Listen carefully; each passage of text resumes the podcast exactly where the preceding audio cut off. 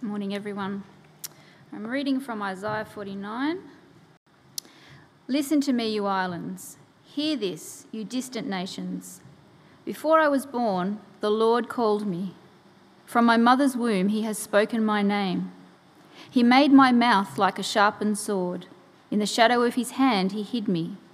He made me into a polished arrow and concealed me in his quiver. He said to me, You are my servant Israel, in which I will display my splendour. But I said, I have laboured in vain. I have spent my strength for nothing at all. Yet what is due to me is in the Lord's hand, and my reward is with my God. And now the Lord says, He who formed me in the womb to be his servant, to bring Jacob back to him and gather Israel to himself, for I am honoured in the eyes of the Lord, and my God has been my strength. He says, It is too small a thing for you to be my servant, to restore the tribes of Jacob and bring back those of Israel I have kept. I will also make you a light for the Gentiles, that my salvation may reach to the ends of the earth. This is what the Lord says the Redeemer and Holy One of Israel, to him who was despised and abhorred by the nation, to the servant of rulers. Kings will see you and stand up. Princes will see and bow down because of the Lord who is faithful, the Holy One of Israel who has chosen you. And the second reading is from Matthew 15. I'm starting at verse 20, 21. Leaving that place, Jesus withdrew to the re- region of Tyre and Sidon. A Canaanite woman from that vicinity came to him, crying out, Lord, Son of David, have mercy on me. My daughter is demon possessed and suffering terribly. Jesus did not answer a word. So his disciples came to him and urged him, Send her away, for she keeps crying out after us. He answered, I was sent only to the lost sheep of Israel. The woman came and knelt before him. Lord, help me, she said. He replied, It is not right to take the children's bread and toss it to the dogs. Yes, it is, Lord, she said. Even the dogs eat the crumbs that fall from their master's table. Then Jesus said to her, Woman, you have great faith. Your request is granted. And her daughter was healed at that moment. Jesus left there and went along the Sea of Galilee. Then he went up on a mountainside and sat down. Great crowds came to him, bringing the lame, the blind, the crippled, the mute, and many others and laid them at his feet, and he healed them. The people were amazed when they saw the mute speaking, the crippled made well, and the lame walking, and the blind seeing, and they praised the God of Israel. Jesus called his disciples to him and said, I have compassion for these people. They have already been with me three days and have nothing to eat. I do not want to send them away hungry, or they may collapse on the way. His disciples answered, where could we get enough bread in this remote place to feed such a crowd? How many loaves do you have? Jesus asked. Seven, they replied, and a few small fish. He told the crowd to sit down on the ground. Then he took the seven loaves and the fish, and when he had given thanks, he broke them and gave them to the disciples, and they in turn to the people. They all ate and were satisfied. Afterward, the disciples picked up seven basketfuls of broken pieces that were left over. The number of those who ate was 4,000 men, besides women and children. After Jesus had sent the crowd away, he got into the boat and went to the vicinity of Magadan. Wonderful. Thank you, Jenny. Good morning, everyone. Hey, before I start, I got this text message from Jono, right? Hey, Ben, Jono here from the New Zealand wilderness via satellite com.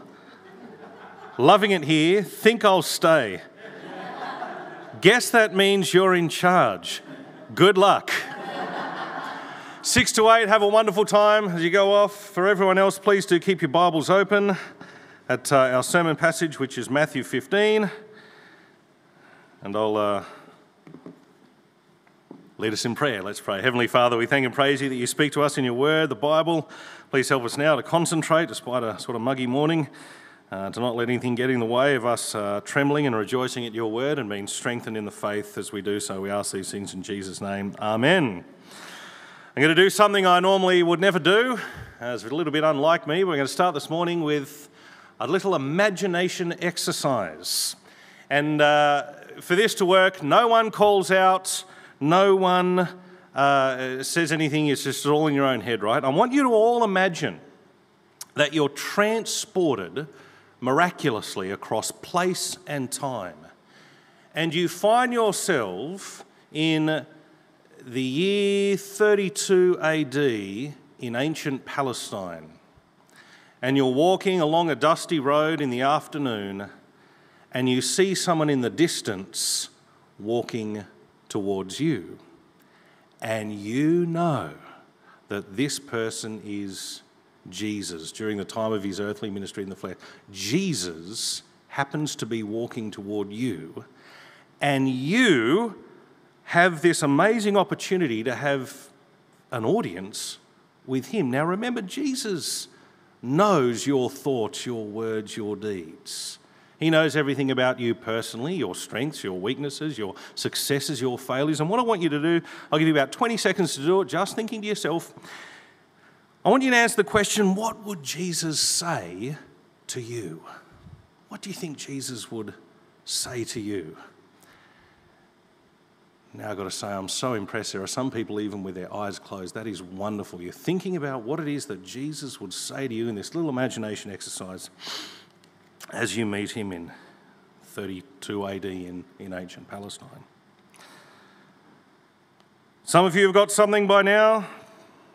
Might be a little bit confronting, might be wonderful, might be scary, I don't know. All right, that's long enough. Would you believe that I actually know what Jesus would say to the vast majority of us who are here right now? You know what? He would say absolutely nothing absolutely nothing. Unless you happen to be a Jew, an ethnic Israelite, then in all likelihood he would keep walking by. Jesus says, I was sent only to the lost sheep of Israel. We might feel a little put off or worried by that, that that's the likely response. But it is. As we go through today's text of Matthew's Gospel, I dare say you'll not only come to understand that it is likely, you'll understand that it's also right, but also, would you believe, why it is absolutely wonderful that that is Jesus' response and attitude during his earthly ministry. That's a big call, but stay with me, people, we're going to get there. We start off with this fascinating little incident where Jesus meets a woman of great faith and I would say extraordinary humility. Look with me again, verse 21. Leaving that place, Jesus withdrew to the region of Tyre and Sidon. Now, if you know your Bible history and your geography, you know that Tyre and Sidon are kind of far northwest of the land of Israel.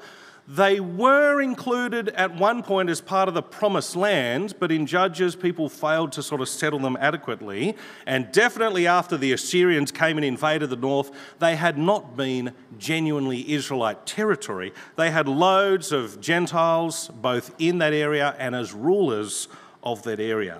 Now, if you remember from last week, Jesus had made himself a bit of a stench in the nostrils of the Pharisees who had come from Jerusalem. And so here we're told he withdraws to what is a very obviously and predominantly non Jewish area. And that's why it's no surprise that the woman he meets, although she's a God-fearer who's knowledgeable about the Christ, about Israel's Messiah, is not Jewish. She's not an Israelite. She's a Canaanite woman. Verse 22 A Canaanite woman from that vicinity came to him, crying out, Lord, son of David, have mercy on me. My daughter is demon possessed and suffering terribly. Now, that is a huge contrast with last week with the Pharisees from Jerusalem who came to him. And would you believe her approach is actually far better than theirs? It's a great irony that this Canaanite woman knows to call Jesus Lord, Son of David. In other words, she's already saying, I reckon you're the Christ. A little bit like the Samaritan woman in John chapter 4, who had at least more of an idea than some of the Jews that Jesus had just been with. So, given that it's such an ideal approach, we expect this will be a fairly straightforward healing. Jesus will grant her request and say, Your faith has made your daughter well. But, verse 23, Jesus did not answer a word. So his disciples came to him and urged him, Send her away, for she keeps crying out after us. And wouldn't any parent when their child's life potentially is in jeopardy, do anything and everything in order. dignity would be irrelevant. Being humiliated would be, you would do anything for the sake of your kid. Of course, she keeps crying out after them. And so you think to yourself, aha, maybe Jesus is just setting things up to actually teach his disciples a lesson. He set it up so that his disciples will say, Get rid of her. And he's going to say, No, let this woman come to me, you know, like the little children in the kingdom. Maybe that's what he's got in mind. But no, verse 24, he answered, I was sent only to the lost sheep of Israel. And if you can believe it, in the original language, it's even more emphatic. It reads literally something like, I was sent to none, if not the lost sheep of Israel. That's a very literal translation.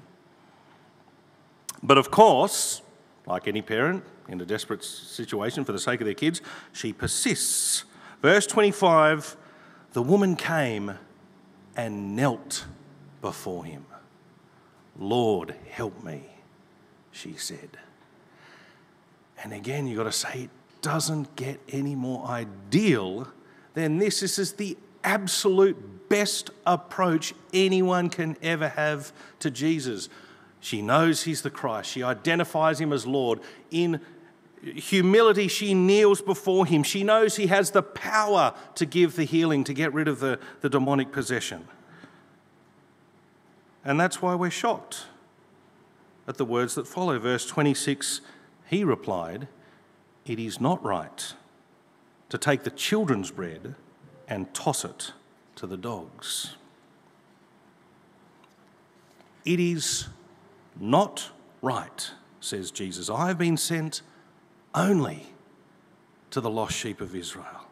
So it's not right that I give healing and usher in the messianic age to those outside of Israel.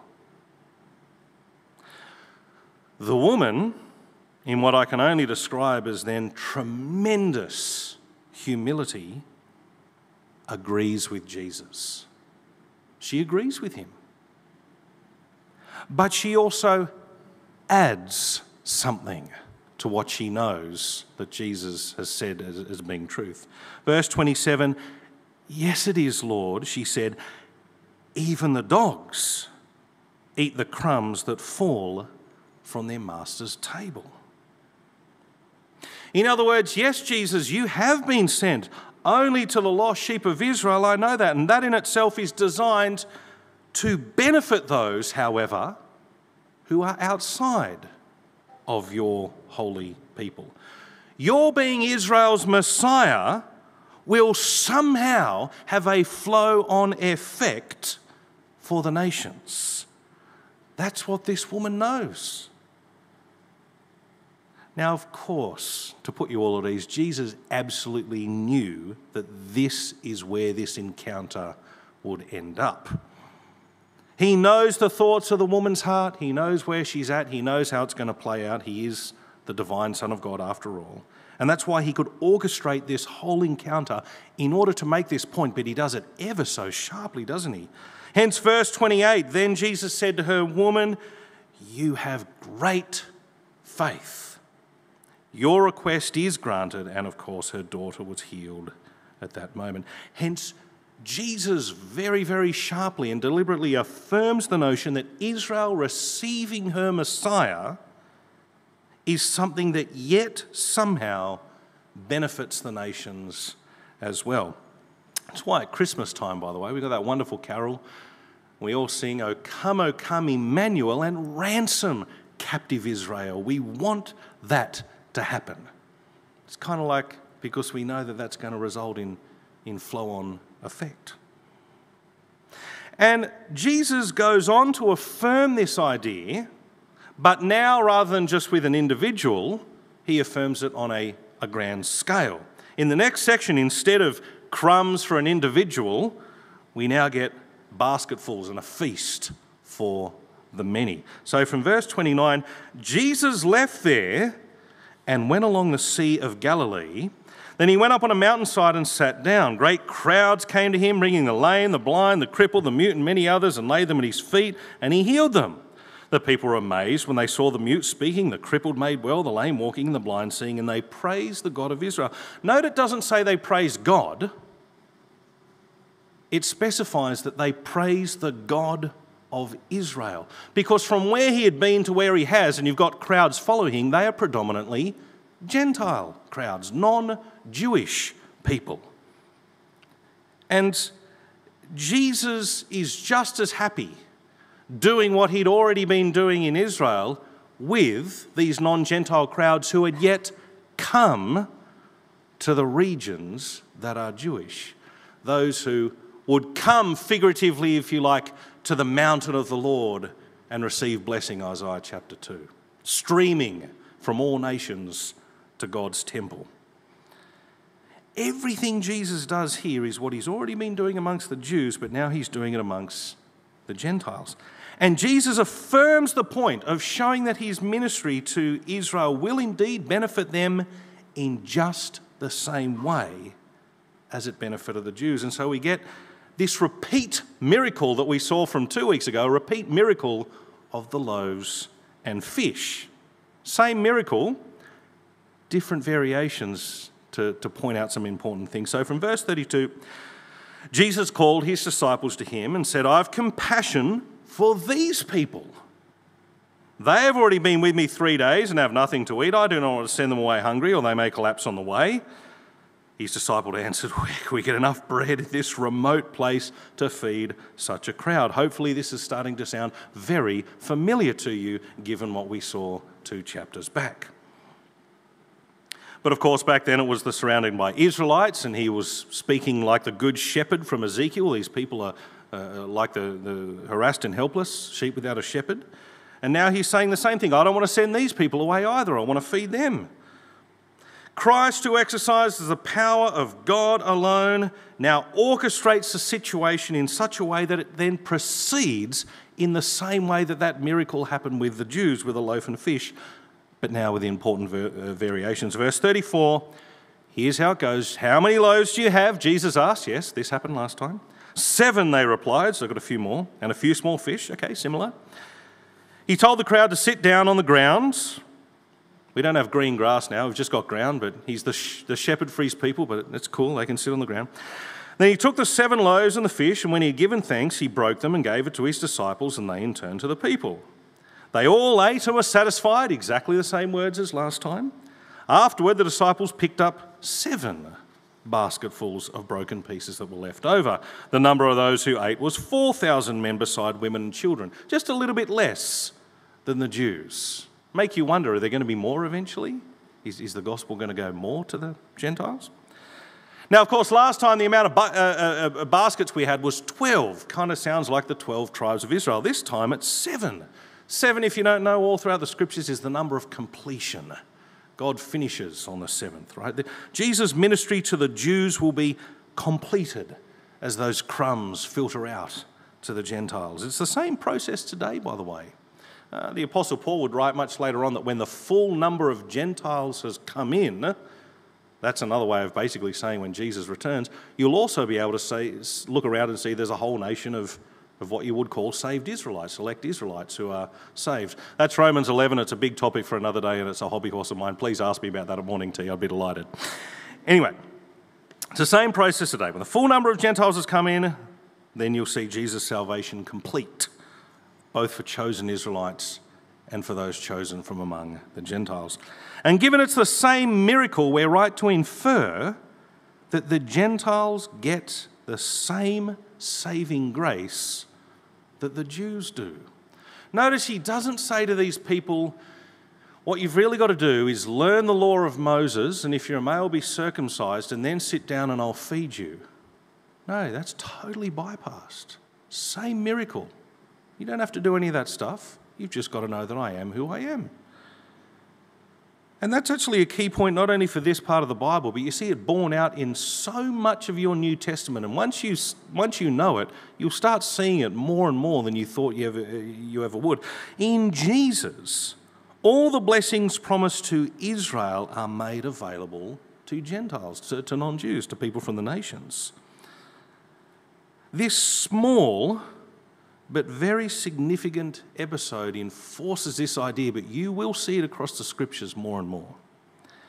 It ends in verse 39. After Jesus had sent the crowd away, he got into the boat and went to the vicinity of Magadan, which for the Bible nerds is also called Magdala, which is also called Dalmanutha, I think. You can check that one on Google.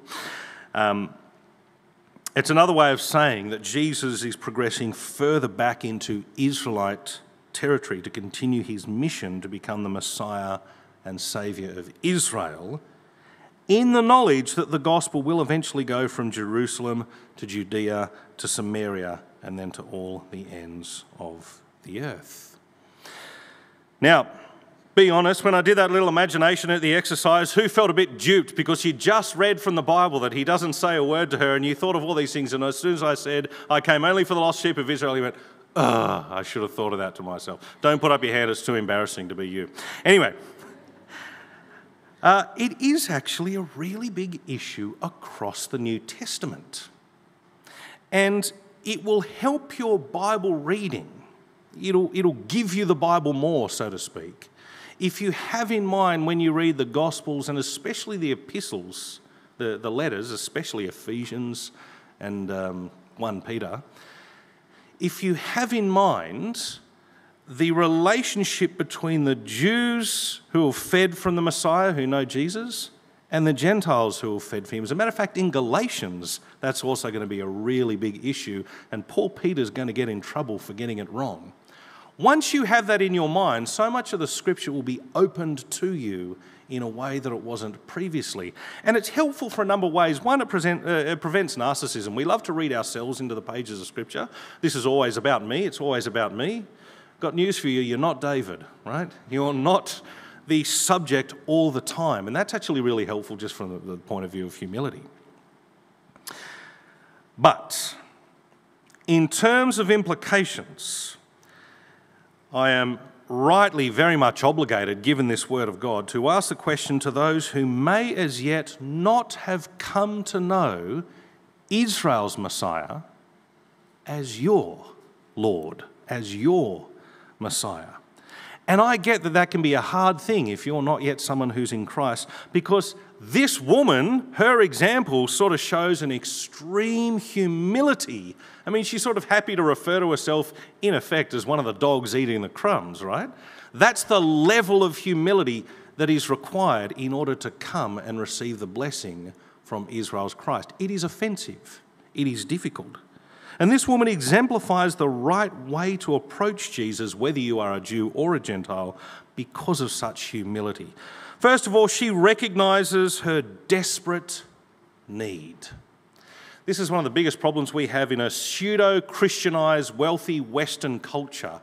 It is just so hard for people to recognize their desperate need for the grace and mercy and the power of God. We cannot help but think that we are basically deep down kind of good people. We haven't killed anyone, haven't done any terrible crime, so we kind of don't have this sense of desperation like a mother with a sick child would rightly have. It's just hard for us to get. But if you could somehow pull back the veneer and pull back the rich Western materialistic curtain and look at the heart and soul of every single individual who is not in Christ, you see their depravity. Out of the heart come murder, adultery, sexual immorality. And one of the worst things that you have in that heart is the inability to see its own evil. It's like the most insidious kind of disease, sin, because once you've got it, it makes you hard to realize how bad you've got it.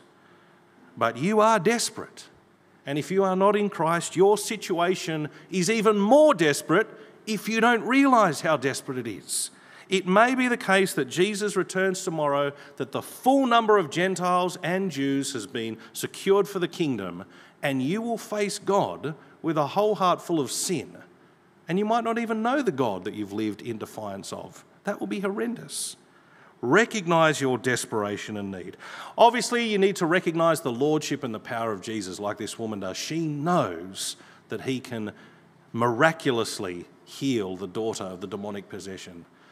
And it's actually true that all people outside the kingdom of Jesus are under the power of the prince of the ruler of the air. The Ephesians chapter 2. That is Satan. You're not neutral and you're like, oh, I'll choose to follow Satan or I'll choose to follow Jesus. That's a rubbish.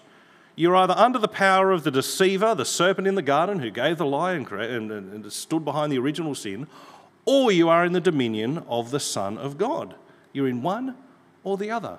Be transferred from the dominion of darkness into the kingdom of the Son. And the way to do that is to recognize that Jesus is Lord, not you, not anything else, but Jesus. And of course, you can't do any of that without extreme humility. If you can hear these offensive words and yet know they're true, then you can ask Jesus for the forgiveness that he went to the cross in order to achieve for you. If you can sit with that and go, yeah, like I'm a a dog begging for crumbs under the master's table. Spiritually speaking, that is my natural default position. If you've got that, praise God, because then your pride has been smashed enough in order for you to actually come to the truth, to know that Jesus Christ is Lord and that He and He alone has the power, the capacity to transfer you out of the dominion of darkness and into His glorious kingdom, which to the praise of God has both Jew and Gentile as one people. Like the Canaanite woman, we should rejoice that Jesus serves the sheep of Israel first. And it's precisely because God is faithful to his promises that we should want to eat those crumbs from under his table. If you're not sure how to do that, how to come into the kingdom of Jesus, in a little while, when Bertie tells you to scan the QR thing and go on that little link tree, put something like, I really want to know how to become a follower of Jesus. I think there's even a tick box there. Have Ben or Jono contact me. That'd be fantastic.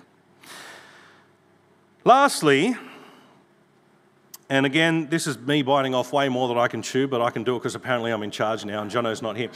Um, what does this say more broadly about the Christian attitude towards Jews? Often we're not sure, I think, how to view Jewish people today. Uh, and as you can imagine, this is a great hobby horse of mine. So here's a couple of things in no particular order that I think it's really good as followers of Jesus for us to know.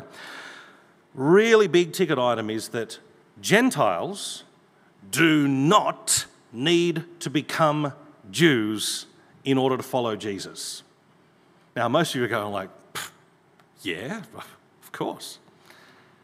Yeah, read your New Testaments, and that was one of the biggest difficulties and temptations. All, it stands behind why almost half the New Testament was written. You got people that come out who are, you know, descendants of Abraham, who have trusted in Jesus as the Messiah, see the great unwashed, the great lot of Gentiles, and they say, You need to be circumcised. You need to obey the law of Moses. You see, you need to have works and religion and then faith in Jesus Christ. That's the way to be saved according to, to the. The apostles, especially the apostle Paul, rips his hair out at that. You do not need to somehow make yourselves obedient to the law of Moses, because guess what? You can't do it anyway. You definitely don't need to be circumcised, a sigh of relief, fellas. You only need faith, saving faith, real faith, in Jesus. It's not Jesus plus a bunch of works. It's not Jesus plus a bunch of religion. It's Jesus alone. The reformers gave us really, really sort of helpful clarity on this point.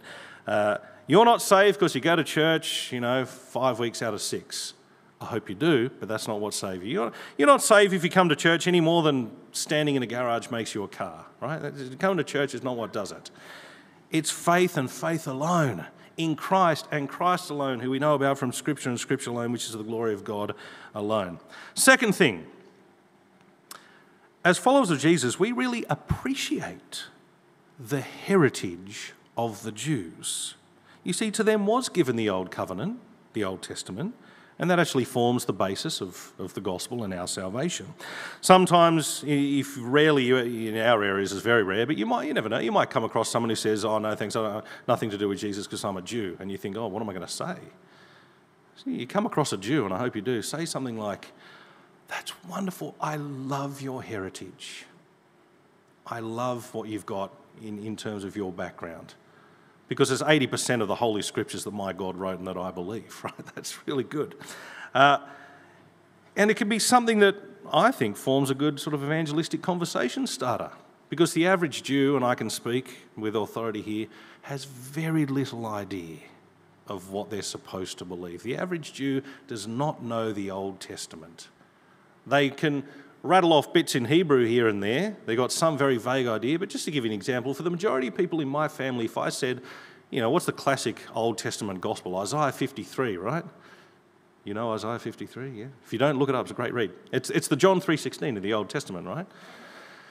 And they'd say, what's that? And I'd have to say, well, there's a prophet in the Tanakh, which is the Old Testament, the Torah, and the prophet's called Isaiah, and there's chapters called, you know, the, the big numbers, and that's what it would be like. I don't know. Just assume nothing. Number three, a sign of genuine Christianity is the love of Jews. A sign of genuine Christianity is a love of Jews. Here's what Paul says in his introduction to the letter to the Ephesians, which is actually a circular letter for Gentiles. For this reason, he says, Because I have heard of your faith in the Lord, I do not cease to give thanks for you. No, Ben, you skipped a bit. Because I've heard of your faith in the Lord, which is all you need, and it's the only thing that saves you, Paul will say that more than anyone else. Because I've heard of your faith in the Lord and your love toward all the saints, which is a funny word for Jews who are believers in the first instance. Because I saw that you guys love the Jews, that's how I know you're the real deal. That's why I don't stop giving thanks for you. You see, be very careful as I say this, don't misquote me, but Jews are hard to love. Now, anti Semitism stinks, it's evil, it's rotten. That's not what I'm on about. Jews are hard to love. You think about it. Different day off to everybody else, different clothes to everybody else, different washing ceremony to everybody else, different food requirements to everybody else, different holidays to every. You know what happens to people who are different? They just get pooped on, and that's why throughout all the history of Israel, they pretty much, I mean, Hitler was a particularly bad example of it, but that's actually just anti Semitism has, has been real since Jews were real. Belief in one God. Would you believe throughout heaps of human history and times and places that made you a big loser? You only think there's one God? What's wrong with you? That's the attitude. It was revolutionary when God came and said, uh, Moses came and said, Hear, O Israel, the Lord our God, the Lord is one. That was, that, that's a defining text for the people of God. Not easy to love the Jews. It's why in the first century you've got people like Peter hanging out with a church where there's Jews and Gentiles, but a few of the big head honchos come from Jerusalem. He's like, oh, better not eat with those Gentiles, better just go sit with my own. And Paul has a heart attack and he goes, You idiot. Christ abolished the dividing wall of hostility by his blood to make the church to the praise of God. There's, there's no other explanation that you guys are loving the Jews other than that Jesus is the Messiah who you love. Throughout history, the, the, the church has done things that have actually been fairly horrible towards uh, ethnic Israelites, to the Jews. That's something we've got to acknowledge and repent of. It's, it's unchristian. If you're a follower of Jesus, your God happens to be a Jewish man. Last, Oh, sorry, second last. Jews are only saved through Jesus. Now, I hope that I'm preaching to the choir here, but you will hear ideas that float around that say Jews are saved under the old covenant, we're saved by the gospel of the Lord Jesus Christ. That's a big fat lie. You know those famous words that a lot of you will know if you've been Christian for a while? Acts chapter 4, verse 12. There is no other name given by which we must be saved, other than, of course, the name of Jesus Christ. Guess who was saying that? An apostle. Guess who he's speaking to? Jews, and exclusively Jews. So a Jewish rabbi gets up and says to a whole bunch of exclusive Jews, You cannot be saved except in the name of Jesus. To love Jews is to give them the gospel. It is not anti Semitic, it is actually profoundly loving. They cannot be saved outside of their Messiah, who is also our Messiah. Uh, which is why you might, last of all, want to consider supporting a Jewish evangelistic mission or organisation. For example, the only one that I know that's reformed and evangelical is called IMJP, the International Mission to the Jewish People. It used to be called CWI, Christian Witness to Israel. Yeah, you won't remember that, but IMJP, you can ask me about it. For better or for worse, I am now on the board for IMJP, which makes me laugh every time because why would they put this guy on the board for that? Um, there are other Jewish mission organisations, but I'm going to say this uh, more bluntly than I should, none of them are actually reformed and evangelical. IMJP is. You want to ask me more about that? Please do. But for now, let me conclude our time in prayer. Let's pray. Heavenly Father, we thank and praise you for the Messiah of Israel, the Lord Jesus Christ, who, on account of coming to those lost sheep of Israel, created a flow on effect where the blessings that were promised to your ancient and holy people were expanded and extended so that people from all nations, people from everywhere, all over the world and down through time, can become co heirs with Israel and co heirs with Christ. Heavenly Father, we pray that you would uh, save us from the temptation to think that we need to become Pharisees or followers of the law of Moses in order to be legitimately Christian. We thank you that we have absolutely everything that we need in the gospel of the Lord Jesus Christ. We thank you that we have the circumcision that matters, the circumcision of the heart in the Lord Jesus Christ. Father, please prevent us from thinking that we ever miss out on anything on account of being Gentile. Heavenly Father, we pray for those who are from ethnic Israel who may be chosen, who we may come across. Please, Heavenly Father, give us great love for them as an expression of our love for our Jewish Messiah. And please give us words to say that will honour him and will challenge people to come into your kingdom. We ask these things in Jesus' name. Amen.